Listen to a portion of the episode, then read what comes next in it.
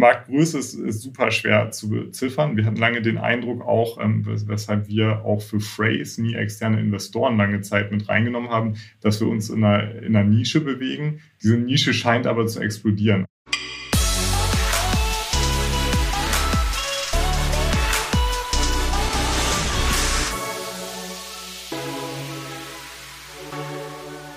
Wolfram Gretz ist gleich zu Gast bei Digitale Vorreiter, deinem Podcast von Vodafone zur Digitalisierung.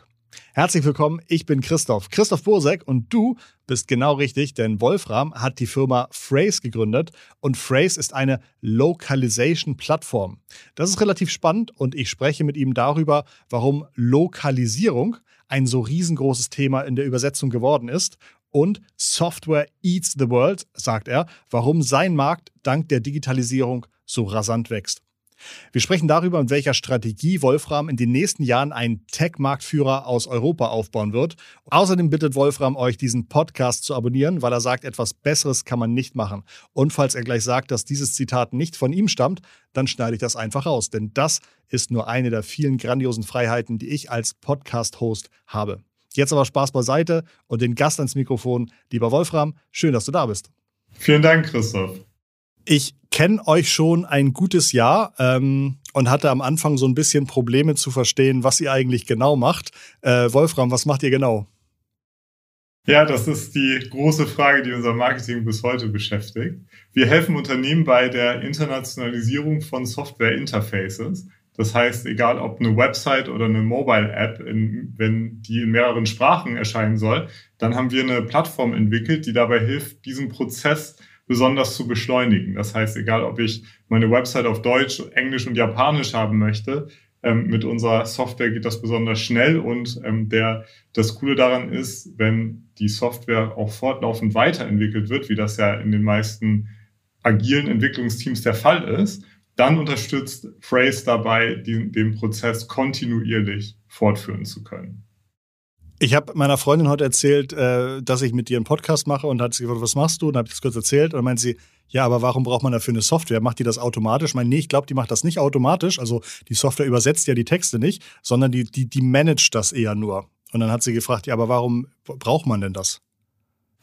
Ja, der Prozess ist ohne eine Software wie unsere ähm, einfach sau kompliziert. Also wir, die Idee auch zu Phrase ist entstanden, weil wir als Softwareentwickler immer wieder damit konfrontiert waren, von Übersetzungsbüros E-Mail-Attachments zu bekommen, die dann aufwendig wieder in den Software-Code halt reinzubringen. Und ähm, das ist einfach so eine so schmerzvolle Erfahrung gewesen, ähm, dass wir dann uns entschieden haben, eine technische Lösung dafür zu entwickeln. Und ähm, letztendlich hast du recht, also unsere Software orchestriert den gesamten Übersetzungsprozess. Unsere Kunden haben entweder schon bestehende ähm, Vendors oder also sprich bestehende Übersetzungsbüros, mit denen sie arbeiten, mit denen sie ähm, gute Erfahrungen gemacht haben, mit denen sie ähm, die, die, die sozusagen ähm, unsere Kunden halt auch kennen und, und genau wissen, auf welche, welche äh, sprachlichen Nuancen es in der Übersetzung ankommt. Und die können ganz einfach mit bei uns auf die Plattform gezogen werden und unsere Plattform wiederum dockt dann so tief in dem Entwicklungsprozess an ähm, bei unseren Kunden dann, ähm, so dass das Ganze quasi ja fast ohne Berührung, also zumindest ohne E-Mail-Attachments dann vonstatten gehen kann. Aber je, ich würde sagen, je mehr Sprachen ähm, eine Software ähm, unterstützen soll, desto aufwendiger wird der Prozess. Dann ist relativ einfach auch nachzuvollziehen, denn ähm, mit umso mehr Übersetzern ist man konfrontiert. Je mehr Content äh, in der Software landet, desto aufwendiger wird dieser Prozess.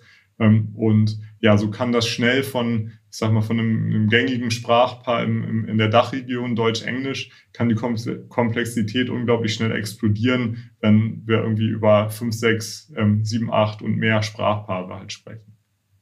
Du bist von Haus aus eher CTO, bist also technisch, glaube ich, äh, ähm, sehr fähig, kennst dich aus. Was sind so deine letzten Stationen gewesen vor Phrase? Ja, da äh, habe ich tatsächlich, äh, also meine berufliche Karriere habe ich technisch begonnen, das ist richtig. Ähm, allerdings äh, schon immer mit äh, dem ja, Schwerpunkt auch äh, unternehmerischer tätig zu sein. Also ich habe ein ähm, halbes Wirtschaftsinformatikstudium an der Uni Hamburg hinter mir, habe im Studium meinen einen Mitgründer Frederik kennengelernt und parallel in einem Projekt meinen anderen Mitgründer ähm, Tobias und wir hatten den gemeinsamen Nenner, dass wir gerne Software programmiert haben. Ähm, damals, also wirklich schon, schon äh, über zehn Jahre her. Und ähm, die Station, die wir dann gemeinsam durchlaufen sind, also wir haben versuch, versucht, unter Dünport eine Softwareagentur an den Start zu bringen. Das ist uns auch zeitweise sehr erfolgreich gelungen. Und der Ansatz unserer Agentur war, dass wir den Gründern oder Unternehmen geholfen haben, Software schnell an den Markt zu bringen. Also alles, was ähm, so heute unter vielleicht ähm, äh, Prototypen MVPs entwickeln läuft, ähm, das haben wir seit 2008 sehr erfolgreich gemacht. Ähm, hatten da das Glück, dass wir auch mit dem ein oder anderen Unternehmen arbeiten konnten, was ähm, zwischenzeitlich sehr groß wurde. Wir haben beispielsweise an Simfy mitgearbeitet. Das war, bevor Spotify in den deutschen Markt kam, der größte Musikstreaming-Dienst in Deutschland. Aus Köln, glaube ich, ne? Genau, aus Köln. Ähm, und äh, wir haben ähm, ja Rocket Internet recht früh kennengelernt, ähm, als die, ich würde sagen, kleiner waren als, als unser Team heute. Wir haben dort mitgeholfen, eine Software, die äh, virtuelle Güter äh, ja, verkauft hat, ein, noch ein komplizierteres Modell als, als Phrase. Ähm, das haben wir mit an, äh, an den Start gebracht, das wurde relativ schnell von, ähm, von Fiverr gekauft und dann haben wir aber auch, ähm, und, und da habe ich dann die CTO-Rolle übernommen, die äh, Wimdu, ähm, Wettbewerber zu Airbnb, äh, in Berlin mit aufgebaut. Und unsere Rolle als Agentur war tatsächlich immer sozusagen von der Idee bis an den Markt und dann ähm, aber auch darüber hinaus ähm, ja, lief es dann auf streckenweise Team, technische Teams aufbauen und sozusagen irgendwann die Software wieder zu übergeben an ein Team, was dann auch, auch wirklich essentieller Teil des Unternehmens wurde. Und ähm, so ja, haben wir ganz, ähm, also habe ich, war ich mit ganz verschiedenen eigentlich technologischen Herausforderungen immer konfrontiert und aus diesem Setting, wo wir als wir das x-te Mal in, in, mit Internationalisierung von den Softwareinterfaces konfrontiert waren, daraus ist dann die Idee entstanden, vielleicht dieses Problem, diese Herausforderung der Internationalisierung zu vereinfachen und dafür eine eigene Software rauszubringen. Das haben wir dann auch als, also unter unserem Agenturschirm, unter Dünport äh, gemacht. Ähm, das war 2012, äh, gab es den ersten Prototypen von Phrase, äh, kam dann auch bei Wimdu direkt zum Einsatz und das lief lange nebenbei, so ne, neben dem Agenturgeschäft, was uns natürlich auch, also gerade in diesen Frühphasen in den, in den Startups, im Startup-Aufbau ist es immer so super intensiv, dass wir nicht so wirklich einen freien Kopf hatten, um uns um Phrase zu kümmern, aber es war trotzdem schnell an einem Status, wo wir es verwenden konnten und wo wir es im Netzwerk auch etwas streuen konnten. Und ähm, ja, long story short, wir haben uns dann 2015 entschieden, als wir auch schon ähm, ja, ähnlich viel Umsatz mit, mit Phrase gemacht haben wie mit unserer Agentur, dass wir uns äh, ab 2016 voll darauf fokussieren, ähm, weil wir ein ja, Skalierungspotenzial darin eher gesehen haben als, als in unserer ähm, dann doch Software-Boutique, die wir mit, mit acht bis zehn Mitarbeitern äh, lange betrieben haben. Wie viele Mitarbeiter habt ihr jetzt? Kannst du was zum Umsatz sagen? Ähm, zum Umsatz kann ich nichts mehr sagen, ähm, weil wir ähm, sind äh, zu. An wen muss ich mich da wenden? Der, der Memsource-Gruppe. Äh, ich kann gleich mal ein bisschen zu, zu ja. der Historie sagen. Ähm, also von ähm, im Dezember im letzten Jahr ähm, sind wir mit der mit dem Prager Unternehmen Memsource ähm, zusammengemerged und Memsource war davor ein Wettbewerber ähm, von uns mit einem etwas anderen Schwerpunkt. Also da unser Schwerpunkt immer auf dieser auf Software und Software Interfaces lag mit Phrase und der Internationalisierung von diesen was bei Memsource noch etwas breiter. Die, ähm, deren Schwerpunkt äh, lag eben auch in der Dokumentenübersetzung. Und wir sind, ähm, ja, haben, haben uns entschieden, um auch wirklich so eine Position als Marktführer in dem Bereich halt zu erreichen, unsere Unternehmen halt zusammenzumergen. Das Ganze mit Unterstützung der, der Carlyle Group, ähm, Private Equity Unternehmen ähm, aus den USA. Bei uns ist das ähm, Londoner Büro dann mit eingestiegen und ähm, letztendlich zu dem Zeitpunkt, als wir gemerged haben, haben wir in, ähm, so um in der Hamburger GmbH so etwas über 50 Mitarbeiter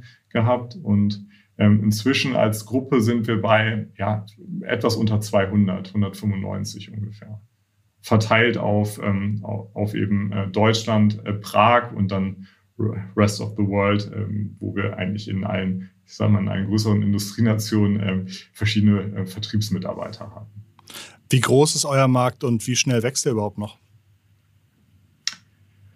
Ich glaube, wir sind da noch ganz am Anfang. Äh, Marktgröße ist, ist, super schwer zu beziffern. Wir hatten lange den Eindruck auch, ähm, weshalb wir auch für Phrase nie externe Investoren lange Zeit mit reingenommen haben, dass wir uns in einer, in einer Nische bewegen. Diese Nische scheint aber zu explodieren. Also es gibt einfach immer mehr Software-Teams natürlich, also so ähm, äh, Software is eating the world. Also die, ähm, wir sehen von, von alten Konzernen natürlich, die, die agile Software-Units aufbauen, bis hin zu äh, Startups, die an den Start gehen und, und ähm, unsere Software halt nutzen. Ähm, keine Ahnung, was den Analyst sagen würde, wie groß der Total Addressable Market ist für uns oder jetzt auch für uns als, als Memsos Group.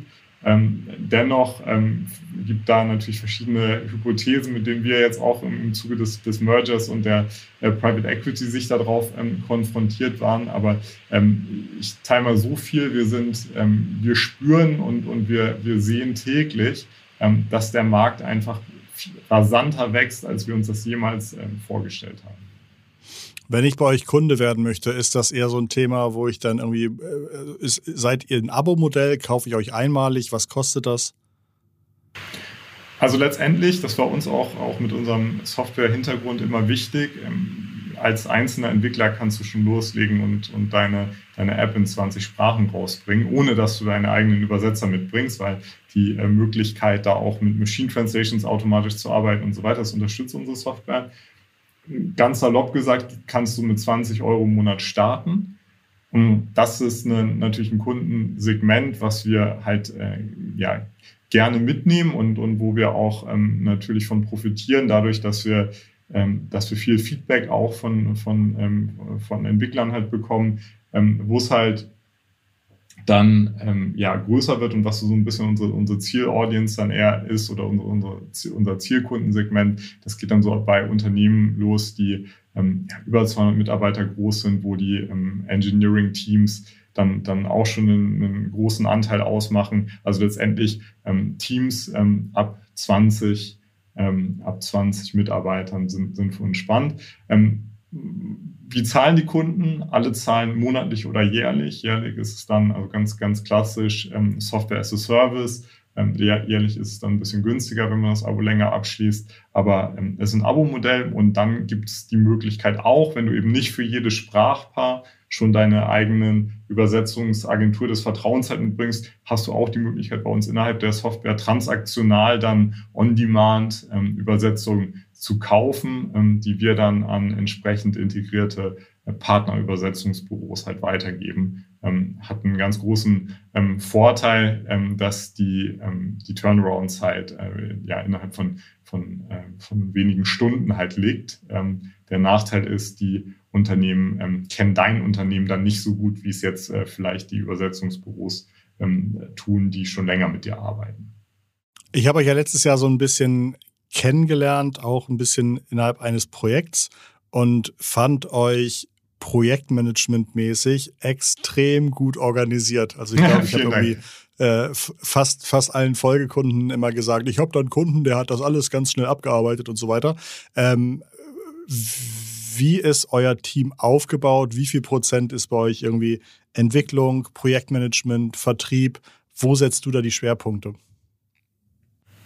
Also da, dadurch, dass unser, unser Merger jetzt noch relativ frisch ist, ändert sich da ganz viel. Also zu dem Zeitpunkt, als du uns kennengelernt hast, ähm, da, wir waren immer eine sehr Produkt, ein sehr produktlastiges Unternehmen. Also das heißt, wir ähm, haben sehr getrieben durch unser Produktmanagement Dinge umgesetzt. Wir haben zu einem, bei uns kam halt, war halt erst die Software da, später dann der, das Marketing und später der, der Vertrieb.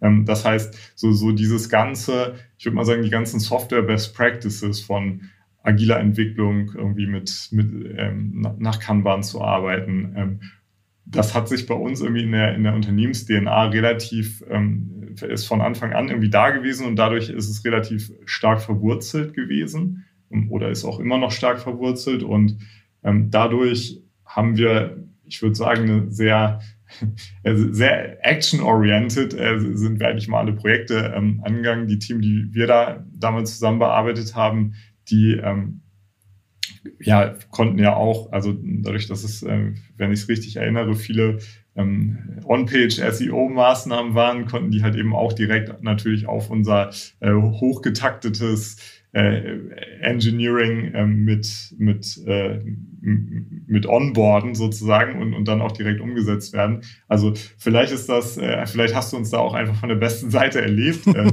aber ähm, von der Aufteilung ist es so, ähm, wir haben lange mit, mit drei, ähm, mit drei äh, Teams gearbeitet. Die Teams hatten verschiedene Business-Schwerpunkte. Beispielsweise haben wir ein Team, was sich um äh, Growth und, und Onboarding äh, unserer Kunden ausschließlich gekümmert hat. Äh, der, der, der Kopf ähm, der, der Teams ist dann immer eine Produktmanagerin und darunter ist dann je nach, ähm, je nach Team ein Engineering-Team mit bis zu, ähm, bis zu sieben ähm, Engineers halt.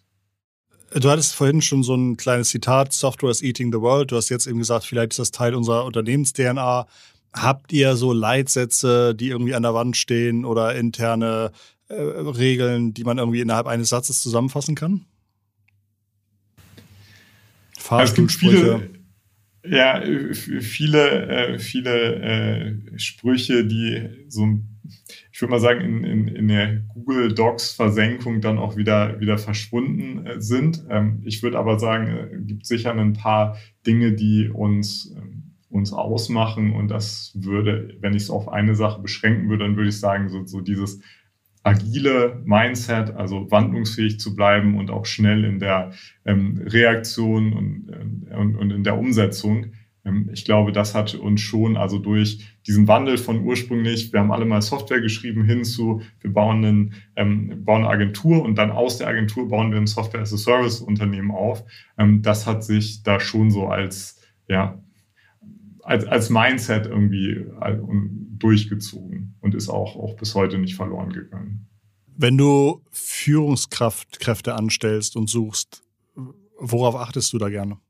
Ja, das ähm, ist wahrscheinlich eine der, der äh, eine der, der essentiellsten und wenn auch sehr schwierigen Fragen. Also wir achten ganz stark drauf auf den äh, kulturellen Fit. Also das heißt, ähm, können wir uns äh, intensives Arbeiten, weil das ist es eigentlich immer mit ähm, mit äh, der entsprechenden Person dann vorstellen. Ähm, ganz konkret, inzwischen ist es schon so, dass wir stark auch auf Erfahrungen schauen. Ich achte auch ganz stark auf, auf, äh, Referenzen, so, sofern ich sie halt bekommen kann, und auf den, den äh, einfach auf den Track Record der, der entsprechenden Person. Für die ähm, Führungskräfte, die ich zuletzt eingestellt habe, ja, ist wahrscheinlich ein, ähm, der kulturelle Fit, würde ich sagen, 80 Prozent und dann vielleicht 20 Prozent die Erfahrung ähm, in Kombination mit den Referenzen, die wir halt äh, einholen können. Wenn man jetzt mal sagt, es gibt irgendwie Personal, Strategie, Vertrieb, Support, wo sagt ihr, sind die größten Herausforderungen? Die richtigen Leute zu kriegen oder euer tolles Produkt an den Kunden zu kriegen oder die Kunden glücklich zu halten oder die richtigen Features zu entwickeln? Also was, was davon fällt euch eher leicht und was davon findest du eher ähm, anspruchsvoll? Also ich glaube, die größte Herausforderung für, für Phrase als Produkt ist die, ähm, die Kunden zu adressieren, die noch nicht wissen, was es für eine Erleichterung ist, eine Plattform wie unsere zu haben. Wie du, wie du ja auch selbst gemerkt hast, es ist nicht einfach, das zu verstehen. Es ist ein, ein Prozess, den wir vereinfachen, der in äh, Unternehmen stattfinden, die die schon mal ohne diesen Prozess oder ohne eine Plattform wie unsere äh, vor dieser Problemstellung ähm, standen, die lieben das einfach. Also die, äh, äh, ich würde sagen, da, da das sind unsere, unsere Hauptfans, ein Unternehmen zu überzeugen, was Phrase ähm, noch, noch nicht kennt oder die Erfahrung noch nicht gemacht hat, ähm, wie, wie viel einfacher ein Übersetzungsprozess sein kann mit einer, einer Plattform wie unserer. Ähm, das ist, glaube ich, ähm, das fällt uns, glaube ich, immer noch, noch schwer. In dem Moment, wo wir einen ähm, Interesse geweckt haben. In dem Moment, ich würde nicht sagen, fällt es uns leicht, aber in dem Moment sind wir auf jeden Fall, äh, haben wir schon mal einen sehr, sehr großen Fuß in der Tür um dann einen Kunden auch, ähm, auch aufzubauen und äh, unsere Lösung auch in allen Facetten, die ist natürlich inzwischen auch äh, recht groß und ähm, wir sehen sie halt in verschiedenen Anwendungskontexten. Ähm, aber wenn wir erstmal drin sind, dann, dann kommen wir auch in der Regel äh, sehr, sehr weit. Aber dieses initiale Reinkommen und ein kompliziertes Problem ähm, mit einer oder unsere, unsere komplizierte Lösung einfach zu verpacken, ist wahrscheinlich nach wie vor unsere größte Herausforderung. Ich versuche auch immer so ein bisschen äh, Learnings rauszukitzeln aus meinen Gästen, die vielleicht für die Zuschauer, Zuhörer interessant sein können, um bei sich zu gucken, oh, trifft das bei mir auch zu. Ähm, Kannst du sagen, was für dich oder für euch Anzeichen sind, dass ihr merkt, so, oh, das wird eher ein problematischer Kunde, bei dem die Integration echt schwer wird? Oder andersrum auch, wo du sagst, oh, das sind super gute Zeichen. Ähm, mit dem Kunden wird es sehr einfach sein, unsere Software zu integrieren. Da habe ich auch leider keine einfache Antwort mhm. drauf. Also was wir, wo wir mit unserem Produkt einen riesen Mehrwert stiften, ähm, ist, wenn unsere Kunden nicht nur eine Software betreuen, sondern ähm, wenn die ähm, wenn wir in Teams, in mehreren Teams integriert werden, beispielsweise das Team, was vielleicht die, Web ähm, die Webentwicklung übernimmt, ähm, nutzt Phrase, dann das äh, Team, was die Android-App entwickelt und das Team, was die, die äh, iOS-App entwickelt. Und äh, wenn das sozusagen zusammenkommt, also sozusagen je mehr verschiedene Softwareprojekte im Spiel sind, desto, desto ähm, ja, besser wird der oder oder desto spannender wird der Kunde ähm, für uns, weil wir natürlich noch krasser zeigen können, was für einen Wert eigentlich in unserer Plattform liegt. Aber wir ähm, natürlich, vielleicht um, um, um nochmal einen Schritt zurück zu machen, die so die initiale Aktivierung, also wenn wir entdeckt wurden und dann die richtigen Schritte, also was ist überhaupt notwendig, wann muss ein Entwickler ins, ins Spiel kommen oder welchen Akteur müssen wir, ähm, wem müssen wir die richtigen Informationen mit an die Hand geben, ganz am Anfang. Das ist natürlich eine Fragestellung, die ähm, ja immer sehr hoch individuell, je nach Kunde, ähm, je nach Kunde beantwortet werden muss. In dem Moment, wo ein Kunde gewonnen wurde, ähm, wird der bei uns durch unser ähm, äh, absolut super ähm, Account Management betreut, ähm, die natürlich dann auch ja hoch individuell die Kunden kennenlernen und ähm, die dann auch entsprechend an die Hand nehmen und dann auch immer ja sehr lösungsorientiert äh, unterstützen können. Hast du Roadmap-Themen, wo ihr dachtet, das wird so knallen und kein Mensch nutzt das und umgekehrt so Features, wo ihr sagt, so, hä, verrückt, dass das irgendwie eins der, der Brot- und Butter-Features geworden ist?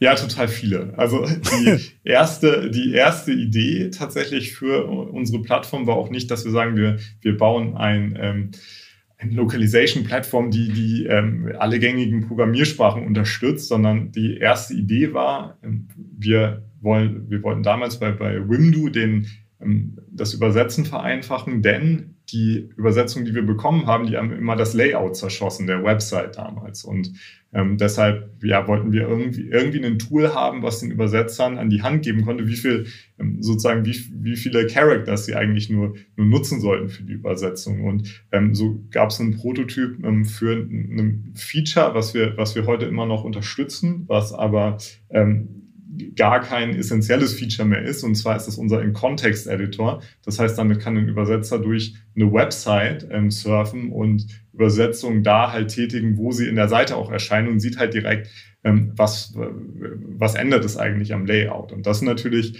ähm, wo ich bis heute denke, ist eigentlich ein mega Feature, äh, ist auch total cool, das, das äh, selbst zu nutzen. Aber es ist kein integraler Bestandteil mehr von, von der Phrase-Plattform. Und solche Beispiele haben wir viele. Ähm, ich bin immer wieder überrascht, wenn ich sehe, welche Endpunkte unserer API genutzt werden, ähm, wo teilweise dann, ähm, es ist vielleicht ein bisschen, ein bisschen sehr technisch, aber wo, wo teilweise dann, dann Endpunkte äh, für Automatisierungszwecke benutzt werden, die ich jetzt nicht so unbedingt als, als wichtig erachtet hätte, aber ja, so, so ich würde mal sagen, die. Hast du ein Beispiel? Das, das ja, ähm, das automatisierte Bestellen von, ähm, von ähm, Machine Translations. Ähm, und ähm, wir haben beispielsweise Kunden, die nutzen ähm, diese Möglichkeit des Bestellens der, der Übersetzung einfach, sobald ein, ein Feature irgendwo prototypisch erscheint, wird es halt sofort ausgefüllt, teilweise mit, mit dann irgendwie über 20 verschiedenen ähm, Sprachpaaren. Und äh, das, das überrascht mich dann doch, dass es irgendwie dafür dann, äh, dann direkt Verwendung findet, äh, wo, wo wir das ähm, vielleicht ursprünglich mal so aus, ich würde mal sagen, aus, aus einer Laune raus entwickelt haben, um, äh, um damit selbst ein bisschen rumzuspielen. Wo steht Phrase oder eure Gruppe in drei bis fünf Jahren? Also ich denke, das ist auch für uns der, der Grund, ähm, den, den, ähm, einer der wesentlichen Gründe, diesen Merger halt einzugehen. Ich denke, wir stehen vor der großen Chance in einem, in einem fragmentierten Markt, der auch von, von vielen noch nicht verstanden wird, ähm, einen europäischen Marktführer aufzubauen. Also Memsource ähm, hat den Hauptsitz in Prag, ähm, wir haben unseren Hauptsitz äh, in Hamburg und ähm, dann, wie gesagt, mit, mit kleineren Country Offices ähm, in, in der ganzen Welt und, und sicher auch mit einem großen, äh, großen ähm, Kundenschwerpunkt äh, in den USA auch. Also wir haben die Möglichkeit, glaube ich, einen, einen wirklich einen, einen europäischen Tech-Player aufzubauen und, und auch mit der ähm, mit dem Rückenwind, den wir von, von der Carlyle Group halt bekommen.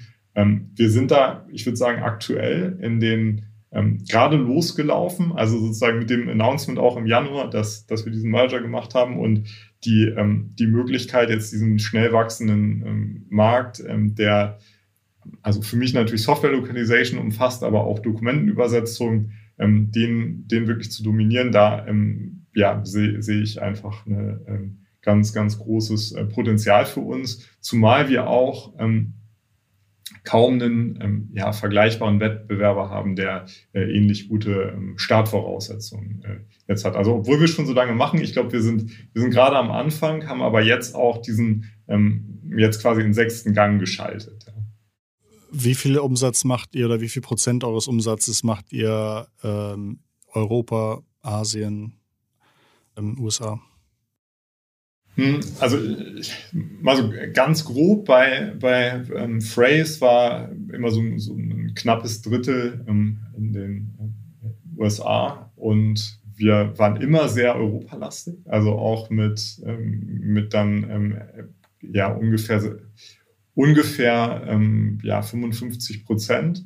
Also jetzt alles sozusagen vor dem Merger. Ähm, jetzt sieht es alles ein bisschen anders aus. Ähm, allerdings ähm, für den, ähm, wir hatten in fast jedem Land, äh, in jedem Land der Welt äh, irgendwie ein, zwei zahlende Kunden. Ähm, bei uns äh, war das Schöne eigentlich mit, ähm, mit dieser, oder vielleicht die, der europäische Schwerpunkt, ich habe den immer so ein bisschen damit begründet, dass wir ganz stark auch von Empfehlungen profitiert haben. Das heißt, eine, eine Entwicklerin, die mal mit unserer Software gearbeitet hat, ins nächste Projekt geht ähm, und uns da dann wieder vorstellt, hat natürlich äh, innerhalb von Europa dafür gesorgt, dass wir ganz stark von so einem Netzwerkeffekt äh, profitieren konnten. Und ich schiebe da so ein bisschen drauf, auch wenn ein Großteil unserer Marketingaktivität immer auch den, vielleicht so reflexartig den, den nordamerikanischen Markt dann äh, targetiert, äh, ist es ähm, dennoch so gewesen, dass wir ähm, in Europa ganz stark ähm, uns ähm,